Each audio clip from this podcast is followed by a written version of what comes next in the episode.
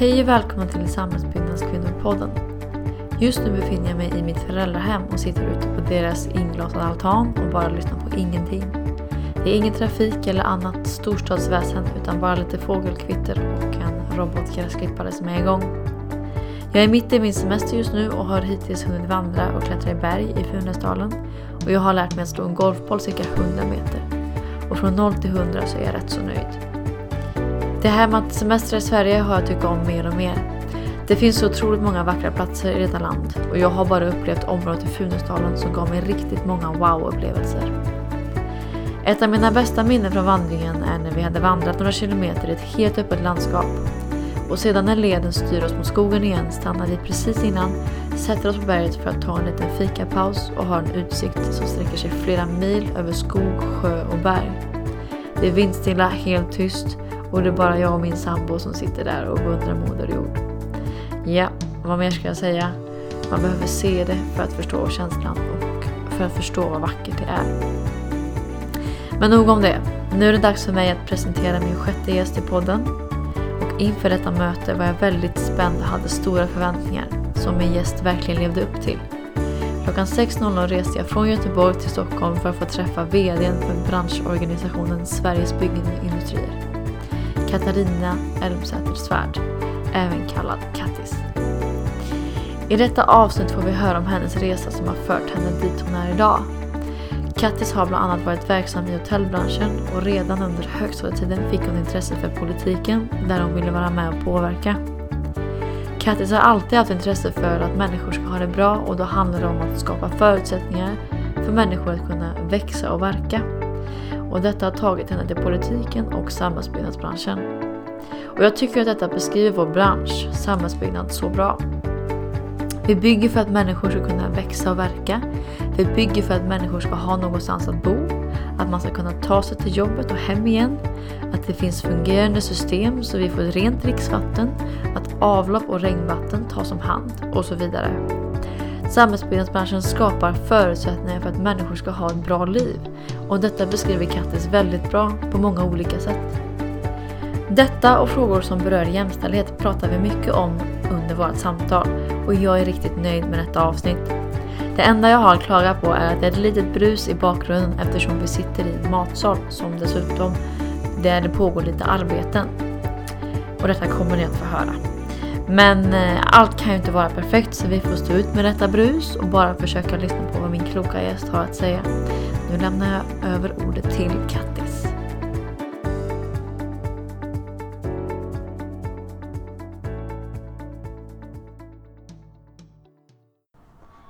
Varmt välkommen Katarina Elmsäter-Svärd till Samhällsbyggnadskvinnor-podden. Tack så mycket. Vad kul att jag fick komma och hälsa på dig här i Näringslivets hus Ja, Även? precis. Det är här vi sitter. Vi är ganska många olika medlemsorganisationer som sitter här. Ja. Och nu sitter vi i lunchsalen helt ensamma.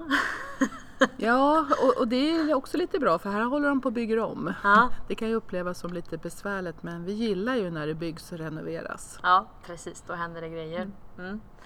Eh, ja, jag har tagit mig hit nu för att eh, diskutera lite frågor eh, med dig angående byggbranschen och ehm, framförallt jämställdhetsfrågan är jag intresserad av.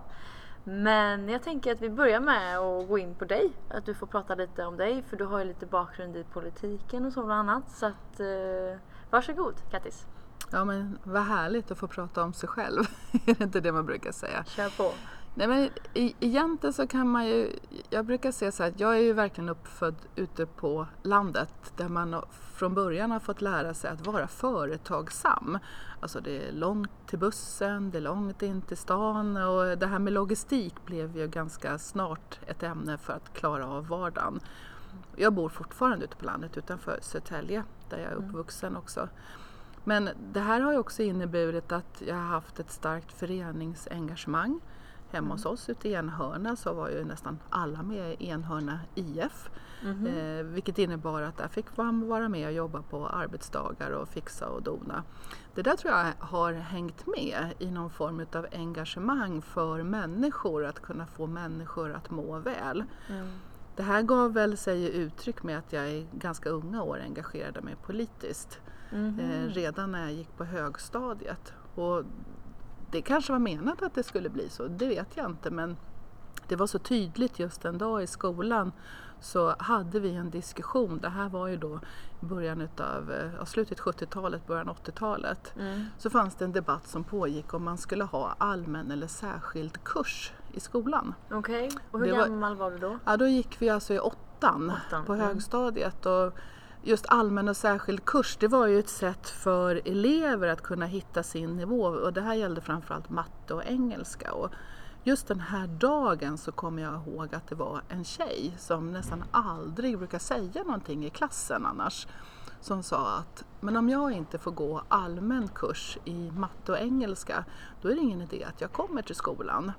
Och på något sätt så tog det där tag i mig där jag kände att ja, men så här kan det ju inte vara.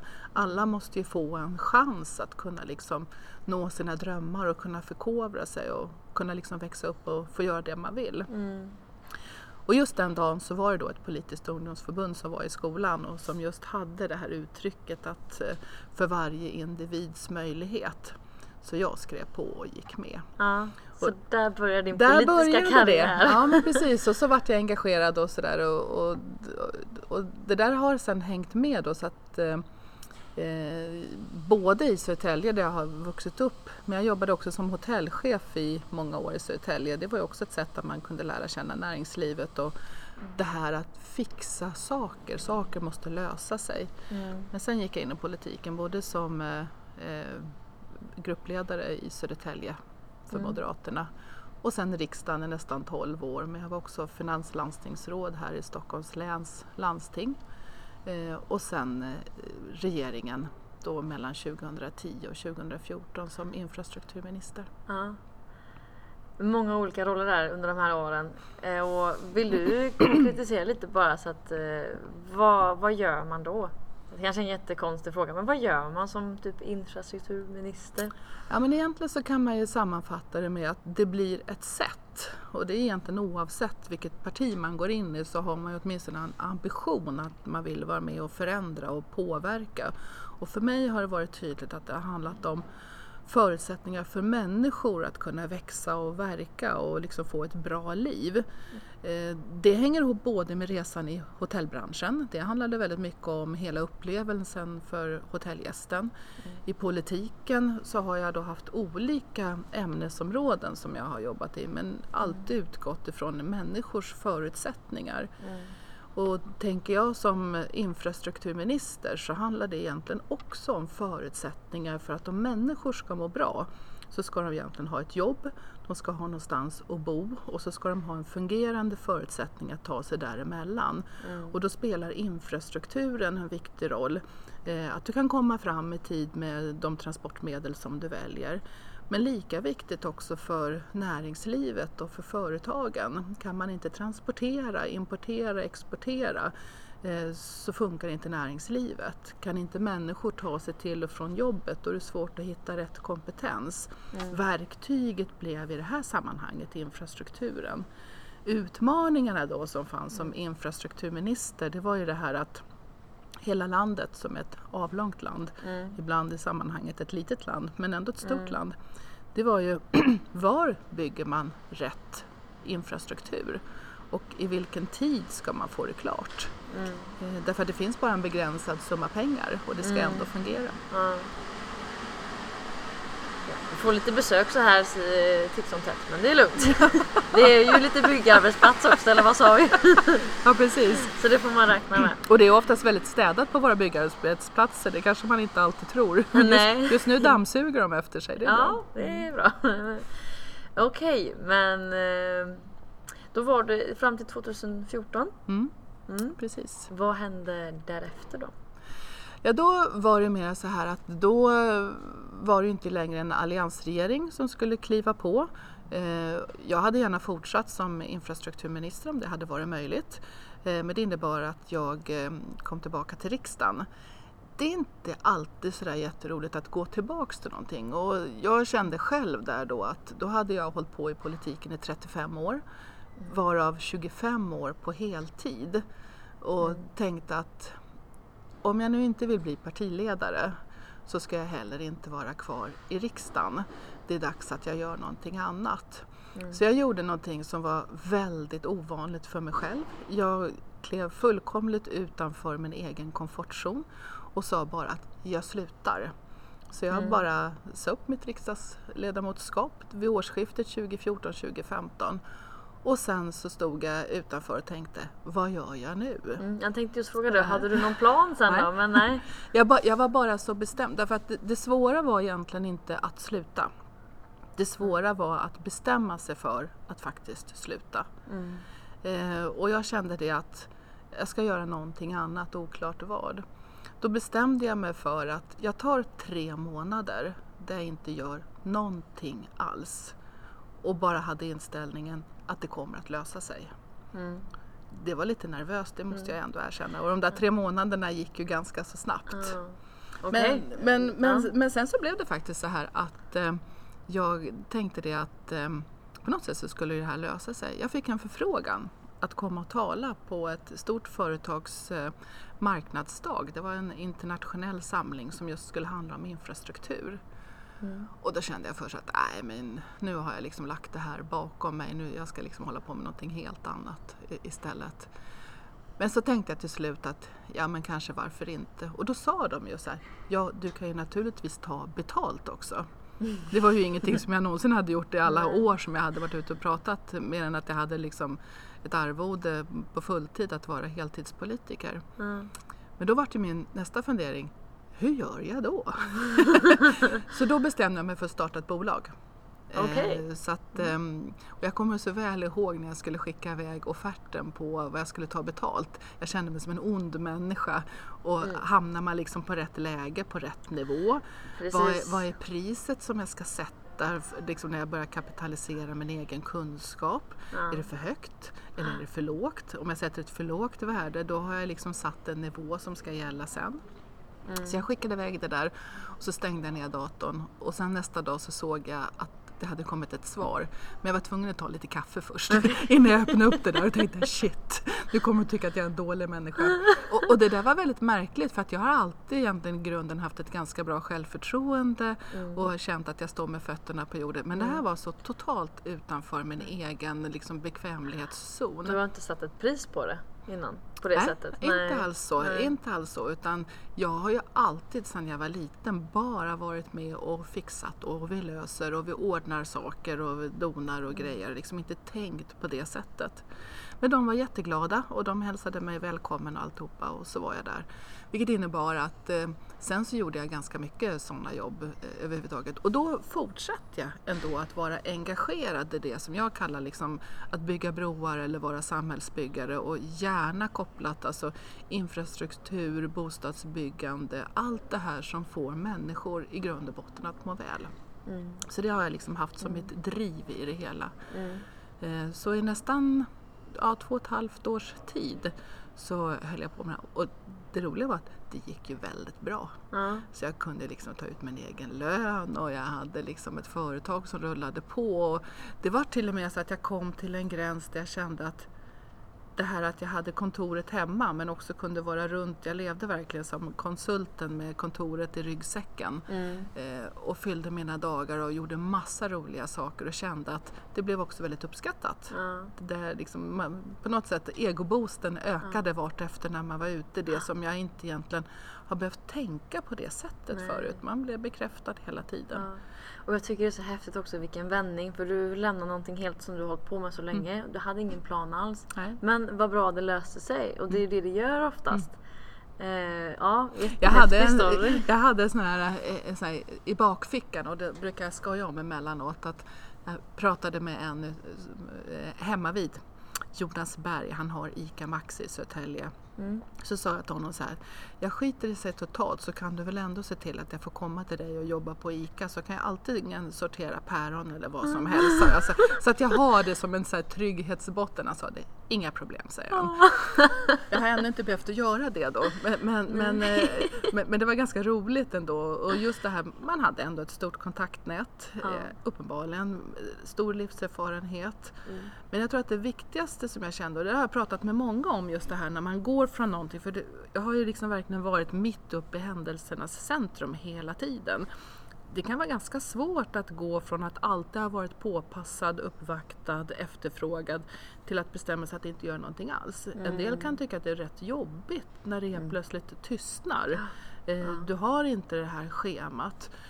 Det visste jag egentligen att det skulle komma och jag fick en del råd av andra också. Det här att det är väldigt många som direkt börjar fråga de här luncherna. De vill mm. och börja äta lunch bara för att tanka ur en all kunskap. Och det gör de egentligen helt gratis. Mm. Eh, men man har inte tid att springa på alla dessa möten och bara bli uttankad. Det kan vara roligt och bra ändå för att hålla upp nätverket. Men mm. man måste nog fundera på att inte uppslukas av det där, för mm. det kommer man inte framåt på. Men tipset som jag fick då, och, och, för mig så funkade det bra, det var verkligen att ta tre månader off och inte göra någonting alls, få lite distans. Mm. Eh, jag kände själv som hade haft en ganska hektisk tid också, att helt plötsligt så märkte man att gud vad trött jag egentligen var.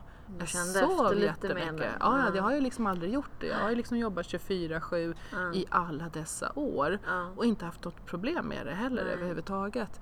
Men kände också att det var ganska skönt att bara landa ner. Blev naturligtvis jättesmickrad, vilket man blir när man börjar få massa förfrågningar om olika saker. Men då insåg jag att om jag ska tacka ja till alla de här olika sakerna, det blev liksom styrelseförfrågningar, det blev alla möjliga sådana här förfrågningar som kan också bli tidstjuvar. Mm. Och då fick jag ju också bestämma mig, jag gjorde faktiskt en lista där jag satte upp alla förfrågningar vad tackar jag ja till? Hur mycket tid kommer det att ta? Och ger det någon ersättning eller inte? För mm. man kan mm. inte bara hålla på med gratisuppdrag. I slutändan så måste man betala sina räkningar och det gäller liksom alla mm. oavsett vad man än har gjort för någonting. Så att jag fick också lära mig att börja säga nej. Mm. Det var jag inte heller riktigt van med för tidigare har man alltid åkt iväg på allting bara det har kommit förfrågningar för det ingår liksom i uppdraget. Mm. Så det var ju liksom några nya erfarenheter som man fick med sig. Mm. Men ändå en ganska tydlig målbild om vad jag ville göra. Mm. Så när jag sen blev uppringd med förfrågan om jag var intresserad av att vara med som en av kandidaterna till att bli VD för Sveriges Byggindustrier. Mm. Då hade det gått ungefär två och ett halvt år.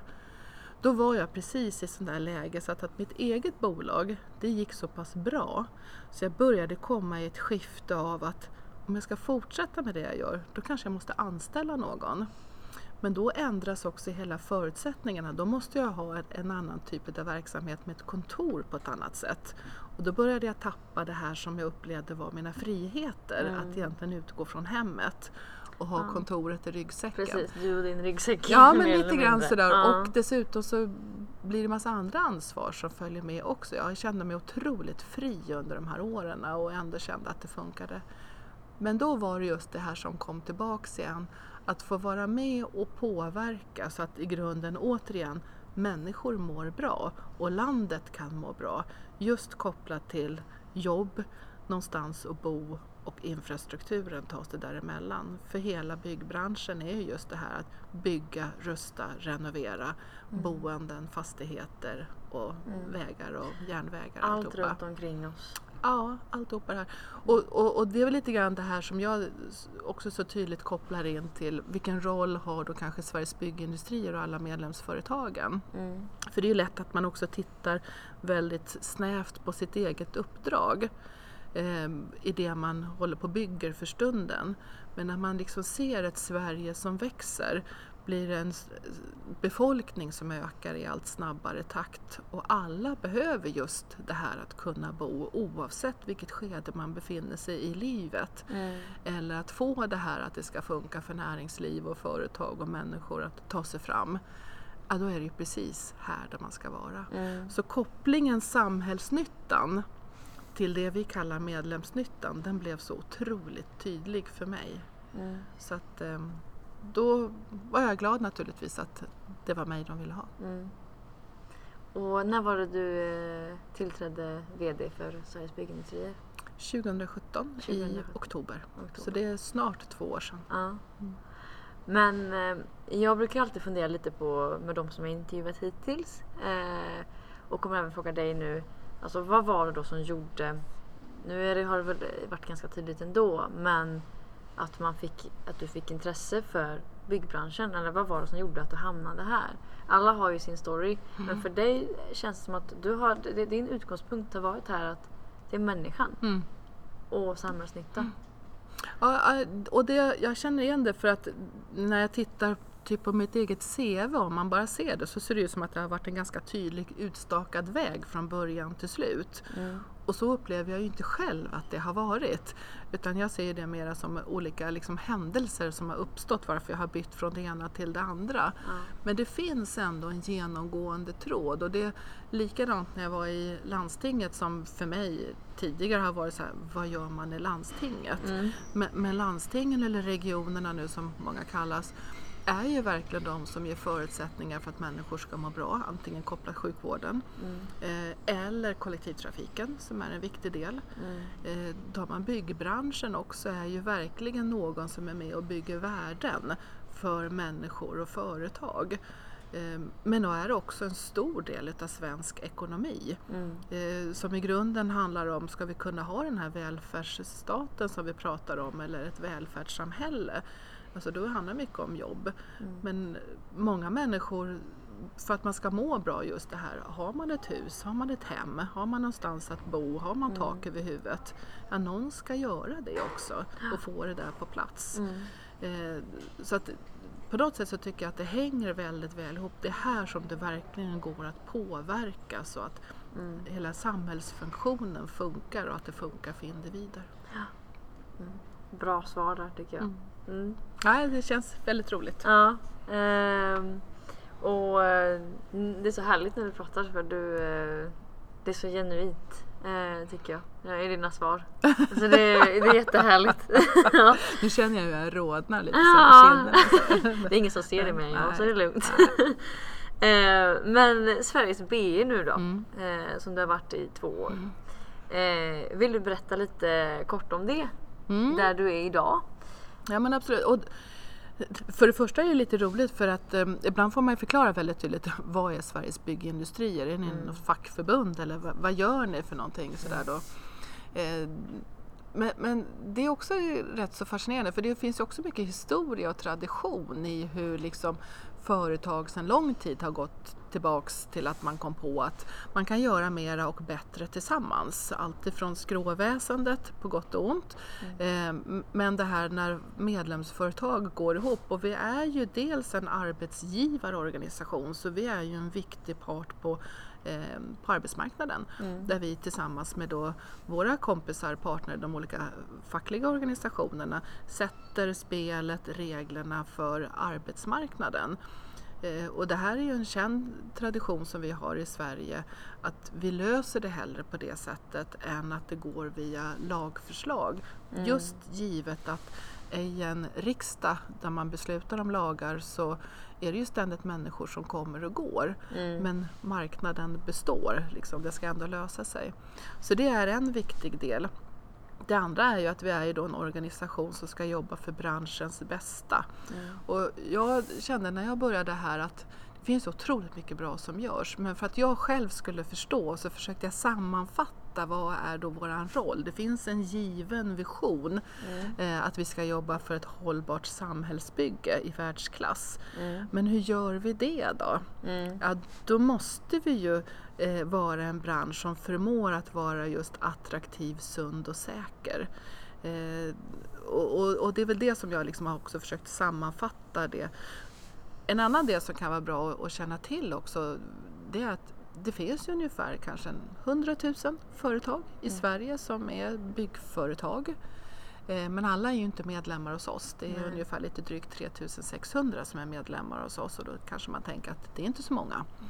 Men, men omvänt om man tänker sig utav alla som jobbar i branschen.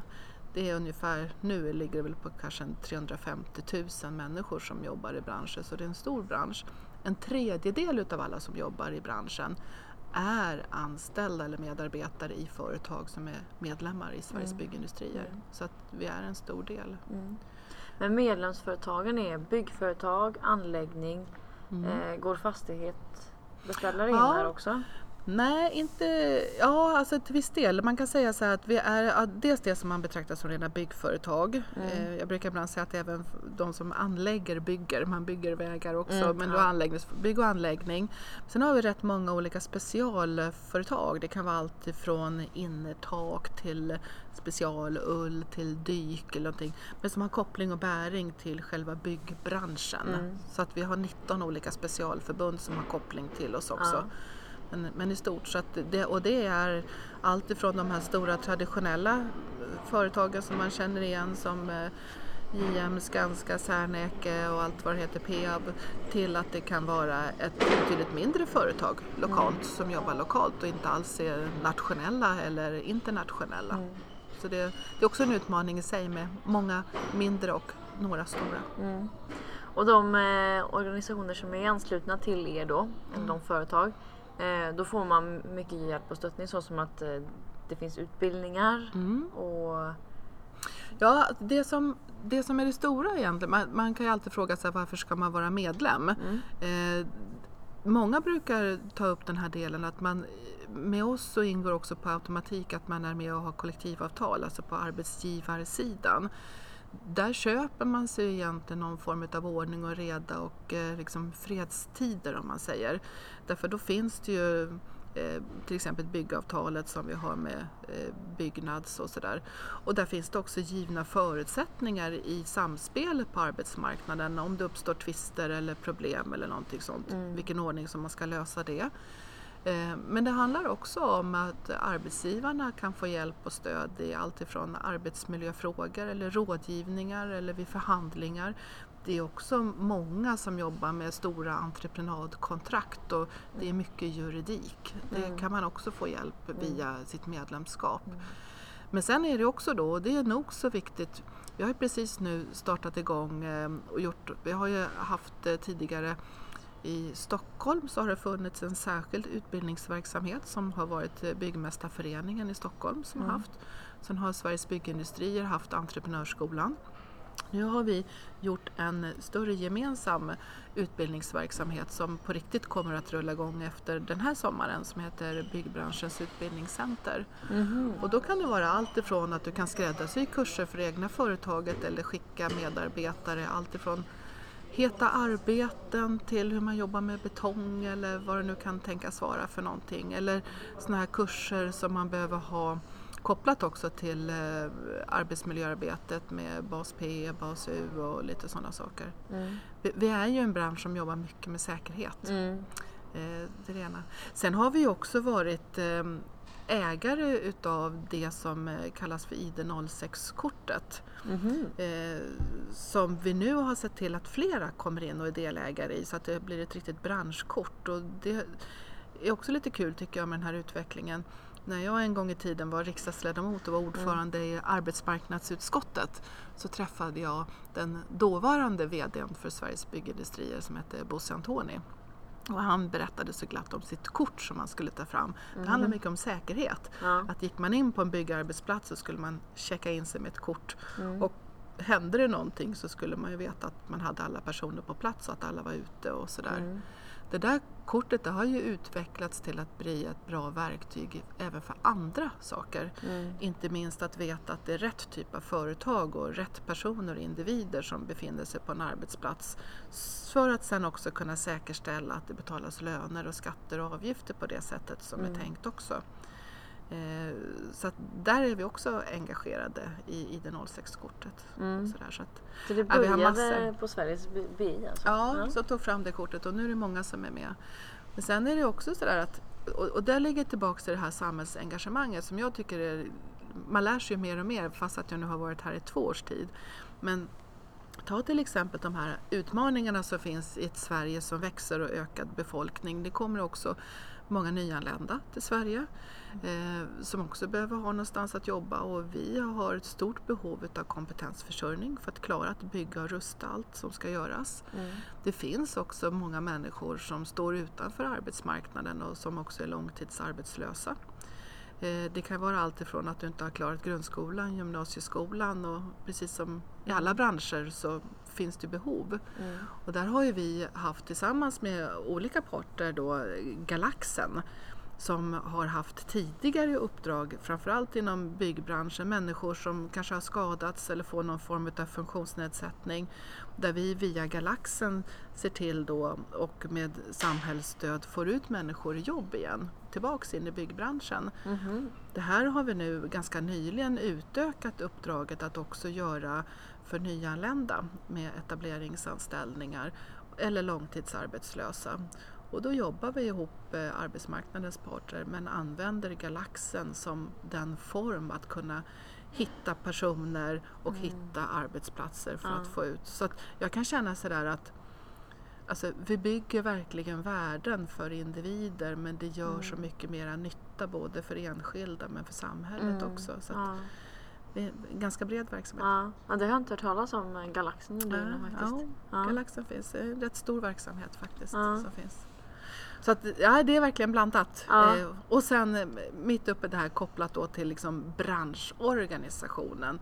Här är det också superviktigt att man kan vara med och fånga in medlemmarnas behov, Mm. koppla det till hur vi kan också påverka beslutsfattarna att besluta rätt. Vi brukar säga det att vi gillar alla regeringar, bara de gör som vi vill. Mm. Och det hjälper vi till med. ja, precis. Vägleder dem till rätt Mm. beslut. Mm. Ja. Ja. men lite så. Eh, du snackar ju om eh, attraktiv, sund och säker. Mm. Eh, vi kanske kan bryta ner det lite. Mm. Vad det innebär om man eh, jobbar att det ska vara en attraktiv, alltså rent praktiskt då. Hur jobbar vi Mm. mot det? Att det ska bli attraktivt, sunt och Ja, säkert. Och, och det här hänger verkligen ihop. För attraktiv, det kan ju innebära både att branschen som helhet måste vara attraktiv. Mm. Eh, och, och då handlar det väldigt mycket om bilden utav oss. Allt ifrån det lilla bildsättning som görs i, på våra hemsidor som organisation eller hur företagen bildsätter. Eh, är det oftast liksom byggkranar som i sig är bra, eh, mycket män eller att du har liksom mycket tekniska saker. Ja, då har du en målgrupp som i sig är begränsad. Men börjar vi också visa upp bilden av branschen utifrån de värden som funktionerna skapar, då, att det kanske inte alltid är ett hus vi bygger utan det är verkligen ett hem vi bygger, eller liksom du skapar en bildsättning, då öppnar man också upp ögonen för väldigt många fler. Och vi märker också att när vi börjar synliggöra fler till exempel kvinnor som jobbar i branschen och olika typer utav eh, funktioner som finns inom byggbranschen som man kan jobba med, då ökar också attraktiviteten och nyfikenheten hos många fler som kanske inte annars skulle ha sett oss. Det är en variant. Eh, attraktiviteten handlar också om att enskilda företag måste vara attraktiva. Eh, därför det är de som i första hand också rekryterar. Mm. Och i attraktiviteten så handlar det om att få en så stor mångfald som möjligt. Därför det är också en överlevnadsfråga. Hur är man attraktiv som arbetsgivare? Mm. Där kan ju vi som organisation hjälpa till när man tittar på till exempel våra kollektivavtal. Mm. Eh, Det ska dels vara attraktivt för företagen att vilja ha kollektivavtal. Men tittar man på våra tjänstemannaavtal till exempel så skapar de ju väldigt stora möjligheter och förutsättningar för både män och kvinnor. Eh, Och då kan det vara attraktivt att jobba i ett företag som har till exempel de här kollektivavtalen. Mm. Eh, samma sak på yrkesarbetarsidan så kan man ju också titta på hur skapar man en attraktiv förutsättning eller förutsättningar för att kunna vara på en arbetsplats. Så Mm. Det är verkligen i stort och smått. Eh, säkerhet, det handlar ju egentligen om att det måste dels vara säkert att jobba. En del företag använder ju också uttrycket att jobba säkert eller inte alls. Mm. Då är det mycket eh, kopplat till utrustning, teknik, utbildning för att förebygga att ingenting händer. Eh, men det handlar också om eh, det som jag kopplar med det sunda. Eh, Det kan ju vara sunt det du bygger rent hållbarhetsmässigt, vilka material du använder. Men det måste också vara en sund arbetsplats. Mm, jag Och- tänkte just och- och- arbetsmiljön. Ja, och, och vad är en sund arbetsmiljö? Ja, det är, för en del är det kanske att det upplevs som att det är jämställt eller att du får komma till tal så att du blir lyssnad på. Men det kan också i, i mångt och mycket handla om att se till att vi har en sund byggbransch där inte företag rundar systemet, utsätter människor för fara, dålig arbetsmiljö, utesluter rätt utbildning, betalar inte rätt löner och skatter och avgifter. Därför att då får du en osundhet i att du får en konkurrens mellan den som vill göra rätt för sig Mm. men inte förmår för att den trycks ut av den som inte gör det.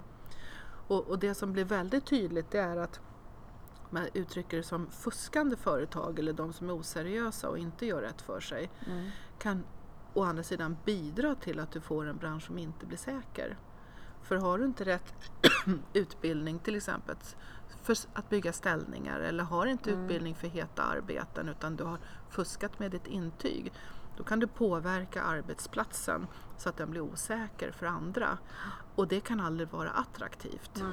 Så, så att jag tycker att det här liksom begreppet attraktiv, sund och säker, du kan plocka ner den på små beståndsdelar men de hänger väldigt De hänger mycket ihop, ihop, ja. Mm. överhuvudtaget. Mm. Men en viktig del när vi pratar attraktivitet, det är ju liksom behovet som vi har av kompetensförsörjning. Mm. Och det är ju både här och nu, där vi behöver ha in människor, hur vi tittar på hur kan vi få människor att kanske byta karriärer mitt i livet. Mm. De är ju ändå liksom ute på arbetsmarknaden. Mm. Men det handlar också långsiktigt om redan liksom från förskoleålder hur man alltifrån byggare Bob till vad det nu kan tänkas vara för någonting får upp känslan av kreativitet Ja. till att sen vidare in i skolan när vi jobbar med, eh, ta till exempel det här eh, construction skills, word skills. Vi har ju just nu ett av vårt viktigaste landslag, yrkeslandslaget som ska åka iväg och tävla. Där skolorna, gymnasieskolorna med engagerade lärare kan få unga tjejer och killar som går på yrkesprogrammen Mm. att tävla i SM. Bästa liksom muraren Mm. eller golvläggaren eller vad det är. Så får man åka sen på VM och vara med. Det är ett sätt att uppmärksamma det hela. Eller, jag har ju haft något som heter Future City. Då är det verkligen med eh, såna här, eh, vad heter det, inte Minecraft, jo det kanske heter så. Alltså rent använda digitala lekhjälpmedel, ungefär som SimCity. Du bygger Mm. städer, du planerar och förstår hur saker och ting hänger ihop. Det, där man ändå har ett spelintresse eller är Mm. intresserad utav datorer och annat. Fånga upp dem för att sen de ska förstå att det är i byggbranschen de får göra det på riktigt. Mm. Annars är väl mycket då när man är på gymnasieprogram och försöka locka till sig att välja just yrkesprogrammen. Och det i sig är en stor utmaning. Mm. Därför då börjar mycket av fördomarna komma fram. Vad säger mamma och pappa om att du ska jobba i byggbranschen? Vad är deras Mm. bild? Precis. Vad säger studievägledarna? Framförallt om du är tjej. Mm. Varför ska du välja någonting som är så tungt och tråkigt som bygg? Mm. Det passar inte dig. Mm. Eh, och så har de inte hela bilden på vad det innebär. Då måste ju vi finnas med där Mm. Det är så och hjälpa mycket till. Liksom. okunskap Väldigt mycket. Ja. Så där, då kan man ju säga att det är lika viktigt att de företag som finns att de gör bra saker som det blir för oss som organisation att visa på Mm. vad det här kan leda till för gott. Mm. Men också visa på goda exempel och visa på möjligheterna som finns i en bransch som vi själva ser som kreativ med god laganda, bra Mm. löner och eh, liksom där man känner också att du Mm. får vara med och göra saker. Och sätta det liksom i hård konkurrens med alla andra branscher som också har behov av kompetens. Ja. Så, så att det, det är där vi kan göra både saker tillsammans men där också företagen har behov av att synas och visa verksamhet. Mm. Så goda exempel eh, nämner du. Mm. Eh, och jag tänker om vi kan nämna li- lite, jag och Kajsa Hessel snackar också mycket Mm. om goda exempel. Mm. Eh, men det är framförallt det jag vill lyfta upp med den här podden också. Mm. Eh, och när vi är inne på attraktivitet och hur vi lockar till oss Mm. folk till branschen. Mm. Men eh, framförallt då kvinnor. Mm. Men också sen då när vi har, om vi har fått upp intresset, hur behåller vi kvinnorna? Mm. Det är en fråga som jag har ställt mig och som har lett till att jag har dragit igång podden. Mm. Eh, för de här frågorna snurrar runt i mitt huvud. Mm. Eh, om Det- jag ställer dem till dig då. Mm. Ja, du får gärna ställa dem till mig. Ja. Hur, eh, hur får vi in fler kvinnor i branschen? Vad tror du? Det finns väl aldrig kanske något självklart svar? Det finns, det finns många svar snarare. Ja, det är många svar. Mm. Alltså det finns ju några exempel som vi ser där det faktiskt lyckas också. Och, och det är lite grann där, där man börjar liksom våga tänka lite, lite bredare.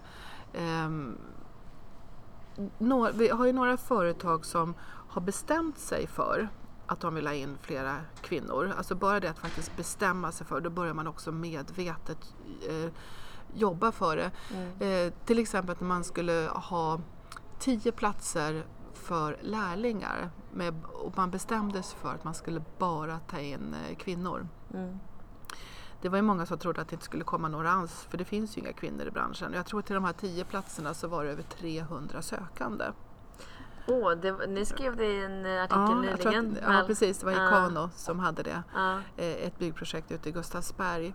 Eh, och det här var väldigt roligt därför att det här var också kvinnor som kom från helt olika branscher men som fick en möjlighet att testa och pröva på.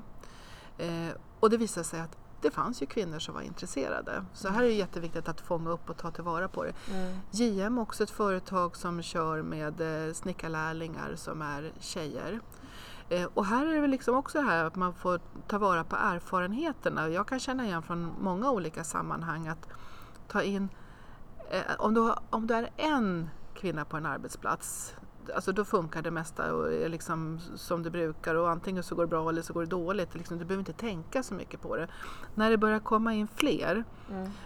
då blir det någonting annat. Eh, alltså vad som händer oklart men, men det blir inte samma. Det är mycket, ibland kan en del uppleva att det är lättare att vara ensam tjej medan andra upplever att det är mycket svårare att vara ensam tjej. Mm. Men när man medvetet bestämmer sig för att ta in fler då blir det så påtagligt att då får du flera röster som, som börjar hända och påverka. Och, och många börjar faktiskt trivas mycket bättre, även männen. Mm.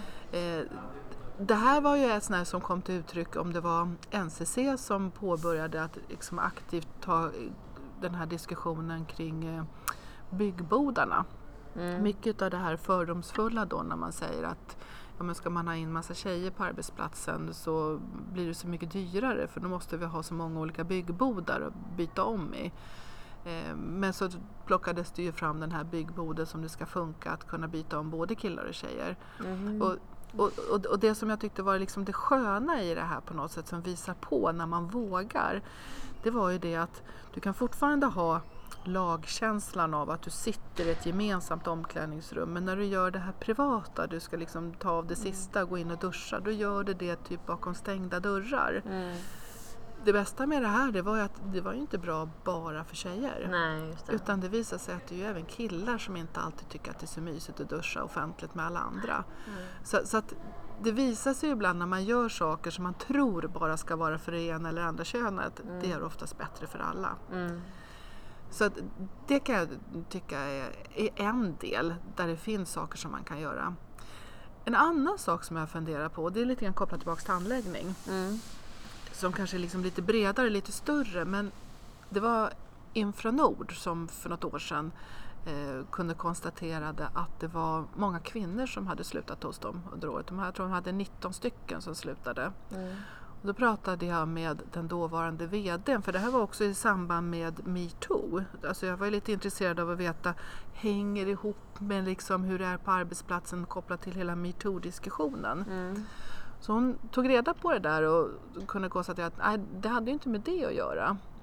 Men däremot så kan vi se, givet det traditionella, hur det brukar vara, fast att vi är ett jämställt land, det är mycket svårare, åtminstone för de här kvinnorna tyckte det, att dels med de arbetstider som blir, inte minst när man jobbar på järnväg, Mm. du kommer ut och jobbar oftast nätter, några timmar, helst julafton, midsommarafton, påsk. Mm. Det kanske är lite längre ifrån där man bor. Det blir svårt att klara av de arbetstiderna kopplat till familj och hem och vardagsliv. Mm. Ehm, då blev ju min fundering snarare att om en stor aktör som har fått in för det var också nästa fråga förresten, Mm. har de slutat för att gå till en annan entreprenör i samma bransch? Då kanske man får tåla det därför att då är det liksom sedvanlig konkurrens. Ja. Men de, om de slutar för att gå till en helt annan bransch, Mm. då har vi ett större problem. Och det var det de gjorde. Okej. Ja. Så då, då blir min tanke så här, okej, då är ju det här en viktig signal till beställaren, i det här fallet Trafikverket. att när de beställer uppdrag som ska göras, går det att tänka lite bredare så att Mm. det kanske är bättre av många skäl att lysa av en sträcka helt och hållet för att jobba mera samlat med ett, eh, en entreprenad eh, med arbetstider som funkar bättre för fler men också som säkert blir säkrare att jobba på det sättet. Men problemet är att du måste stänga av trafiken helt och Mm. hållet. Mm. För det kanske kan vara bättre att göra det av många skäl och inte minst kopplat till att då skulle vi kanske kunna få behålla även kvinnorna att, i det här fallet att kunna ha varit Mm. kvar. För där var det mycket av arbetstiderna som påverkat att det funkar inte Nej. att kombinera annat med det. Det är en jätteviktig analys ju, man har gjort på det. Ja. Att det. Eller att det kom fram. Ja, det. ja, men precis. eh, Så, så att liksom, jag, det är därför som jag säger ibland att en liten fråga som man kanske inte tar på så stort allvar för det är klart att folk ska få sluta. Men om du börjar sätta det i ett större sammanhang och också frågar vad beror Mm. det på att man faktiskt slutar? För man kanske gillar att vara liksom, i branschen ändå. Mm. Ofta så hänger det ihop med hur du ska få resten av ditt liv att fungera. Mm. Och tittar man på det då så behöver det inte bara vara så att det är bara för kvinnor att man ska klara av familjeliv och hem och med barn.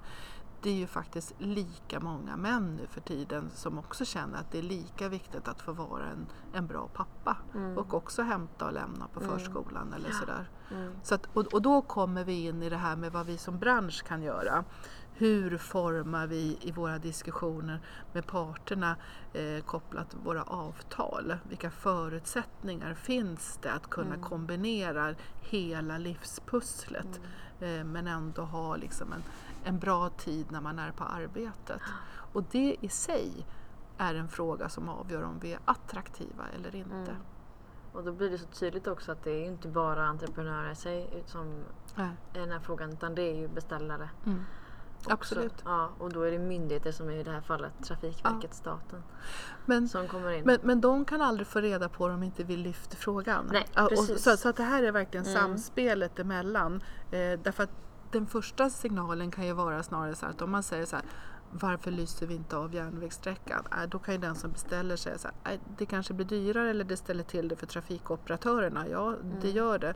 Men får man en större bild och ett större sammanhang där det värsta som kan hända det är att vi tappar attraktionskraft. Vi får inte tillräckligt många som jobbar i branschen. Då slår det tillbaks. Mm. För att då kan inte vi klara av för samhällsnyttan att bygga och rusta det som behöver göras. Så, så att det, det är liksom ett... det är så mycket större perspektiv än så. Ja. Ja. Sjukt att, eh, ja, när man får hela den bilden för sig.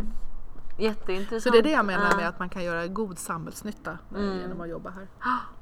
Jag förstår det.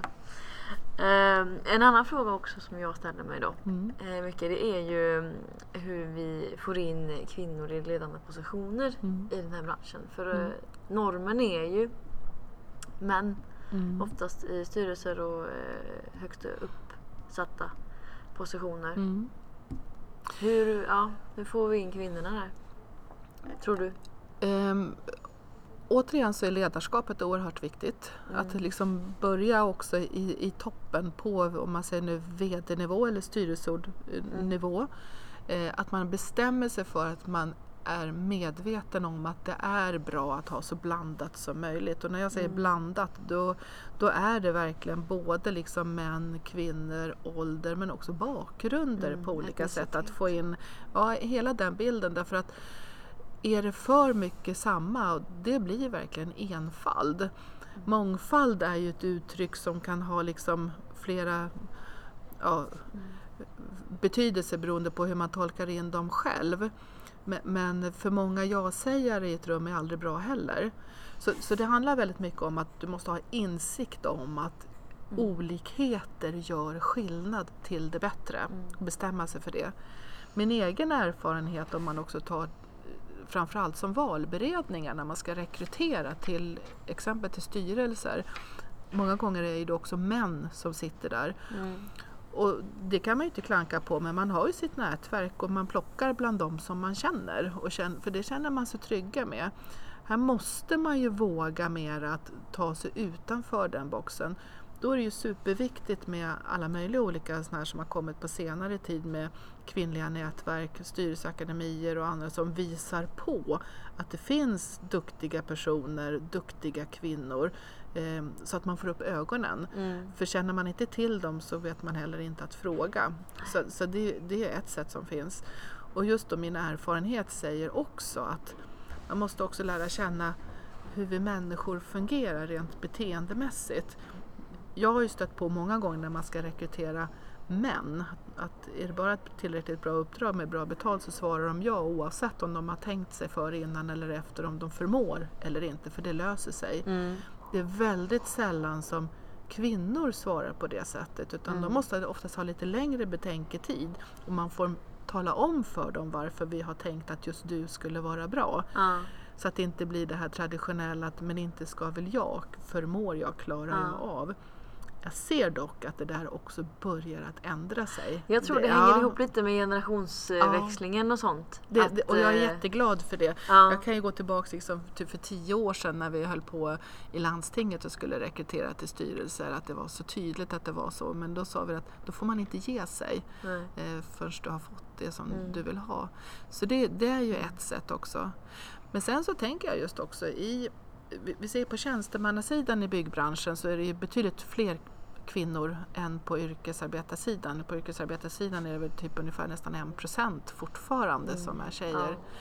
Men tar vi då, det var i Norrköping här nu senast eh, som eh, man till bygg och anläggningsprogrammet faktiskt ökade intaget med över 20 procent Mm. tjejer som kom in. Ja. Och det var ju då otroligt målmedvetet arbetat Mm. för att liksom visa på hur branschen faktiskt ser ut, apropå fördomar. Eh, vända sig till tjejer ordentligt och tala om vilka förutsättningar som finns och möjligheter Mm. och det gav resultat. Mm.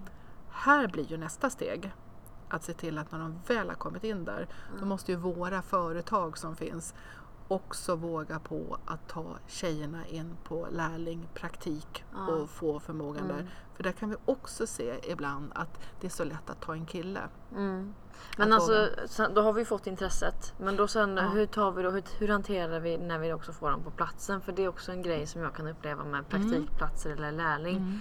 Att eh, många företag kanske gärna vill eh, ta in folk för det ser bra ut och det, Ja. de vill hjälpa till. Men det finns in, inte tid och resurser för att ta hand om folket heller som kommer. Nej, det blir en fara om eh, kvinnorna oavsett befattning blir kuttersmycken. Alltså d- bara för att man ska kunna checka på någon annan lista.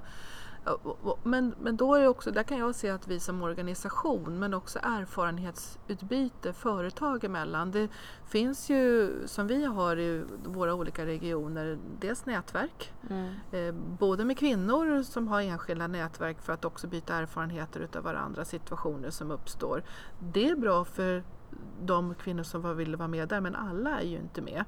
Men på arbetsplatsen också den här att sprida kunskapen om att eh, bättre fördelning på kön ger också bättre klirr i kassan i slutändan. Alltså ibland Mm. behöver man visa med ekonomiska mått att det gör Mm. skillnad för att man ska orka förstå att hänga kvar i det här och ge förtroende och ge ansvar. Mm. Eh, sen är det ju också fortfarande så att det är klart att det finns på arbetsplatserna den här lite grann utav penalism, den här machokulturen som eh, också finns, det här sättet hur man är. Men den är ju många gånger mot unga eller nya oavsett killar eller tjejer. Men, men, eh, Man ska fostra dem typ? Ja, men eller? lite grann Ja. att det ska fostras och så här, för så här var det minsann när jag började och kom in i det här. Eh, jag tycker att en, en del av våra större företag har ju tagit fram kopplat egentligen till arbetsmiljö, trakasserier, alltså det ställs ju även från lagligt håll större och större krav på hur man ska jobba för en, en bättre arbetsmiljö. Eh, Vi hade som ett exempel på våra egna medarbetardagar för Sveriges Byggindustrier eh, en representant, då var det från Skanska, som var med eh, Där de har tagit fram olika filmer som man sen kan ha och sitta och diskutera kring med personalen. Mm. Allt ifrån i byggboden till eh, ledningsgrupper och annat också. Och det var en som jag såg som jag tänkte att den, den också var väldigt slående. Då var det, man fick ju aldrig se personen, nu var det här som en startfilm. Mm. Eh, då var det en, en kvinna i 50-årsåldern som jobbar på kontor och som typ såg hur det var klottrat inne på toaletten. Allt ifrån liksom hora, sladdertacka, namn eller liksom Ja. massa sådana här liksom ord som fanns. Och där den här kvinnan som kom in här liksom kände helt plötsligt att men det här är ju mig de skriver om. Det här är mina arbetskamrater som skriver om det här. Hon mådde jättedåligt vilket i Ja. sin tur då kan leda till sjukskrivning, långtidsfrånvaro, eh, problem för den enskilde, hantering för arbetsgivaren och så vidare. Och egentligen ska ju sånt här då anmälas men det är inte alltid som det blir bättre Nej. för det heller. Och ska man anmäla, vågar man anmäla? Du Mm. får hela den här diskussionen. Ehm, Och sen blir det en konflikt av hur, hur Ja, ska vi hantera precis, det? Precis. Då tog de fram de här filmerna just bara för att vi har det här som ett exempel. Sen fick man sitta i grupper allihopa och prata om det här liksom att vad tycker vi på våran arbetsplats här är okej? Mm. Hur vi tilltalar varandra, hur vi är mot varandra, hur vi jobbar för eller mot varandra. Vad innebär det om man gör en sån här sak? Det som man kanske tror är en kul grej, men vad får det för konsekvenser? Eh, De hade andra sådana här filmer också, sådana här situationer som uppstår. Nu var det här också kopplat i samband med metoo. Du har personalfesten, eh, någon dricker för mycket och så börjar liksom tafsandet. Eh, Frivilligt eller ofrivilligt. Men det sätter också någon form av känsla som finns. Eh, hur, hur hanterar man en sån sak och vad är okej? Mm. Eller är det okej om man sitter på en arbetsplats och häver ur sig om blattar och polackjävlar eller allt vad man nu kan ha för någonting. Och så har du arbetskompisar som kommer från andra länder. Vad, vad sänder man för signaler då? Det jag vill ha sagt det är att det finns nu fler och fler företag som tar de här frågorna på allvar, som skapar frågan om trivsel för alla. Mm. Men i det här så kommer det också upp hur vi mår som människor och där det kan finnas skillnader och likheter. Men när man tar upp dem så skapar en bättre arbetsplats som gör att både män och kvinnor trivs bra. Men jag tror att det är särskilt viktigt också för att få möjligheten för kvinnor, som i vårt fall oftast är en minoritet, att ändå känna att någon tar det här på allvar. Mm. För, för det är liksom den här känslan av att arbetsplatsen ska man ju vara på så många timmar om dagen Mm. och troligtvis i flera år. Och det liksom ska vara ens kompisar. Mm. Eh, och då gäller det att trycka tillbaks vissa beteenden Mm. som direkt också påverkar förtroendet som gör i en sån fråga om säkerhet. Vågar man säga ifrån till någon som är över eller till en kollega att Mm. nu har du inte hjälmen på dig eller den där stegen som du har ställt fram här, det är inte en godkänd stege. Du kan inte Mm. ha en köpt på Rusta utan vi ska ha liksom riktiga stegare. Alltså, Mm. därför att det handlar om alla säkerhet. Och Mm. då måste du vara trygg i din arbetsplats. Mm. Så att ehm, det hänger stor roll. Mm. Trygghet, ledarskap. Ja. Men sen så tror jag också att mycket handlar också om, och det märker man mer och mer nu på liksom dagens unga, herregud, mina barn är liksom nu, ja vad är de, jag på att säga, de är 26 och 28 år. De har ju en helt annan kaxig attityd, Mm. eh, vad man kan känna igen även om jag tycker att de är små skitungar fortfarande fast de är Mm. vuxna. Men det här liksom att man köper inte vad som helst längre. Eh, plus att du vill också känna den här möjligheten till utveckling. Hur Mm. ser våra karriärsvägar ut? Hur har jag möjlighet att kunna lyfta både kompetens, arbetsuppgifter, få förtroende och känsla av att du faktiskt kan komma vidare? Och där tycker jag att vi eh, än mer måste kunna visa på för branschen Mm. och, och många företag också.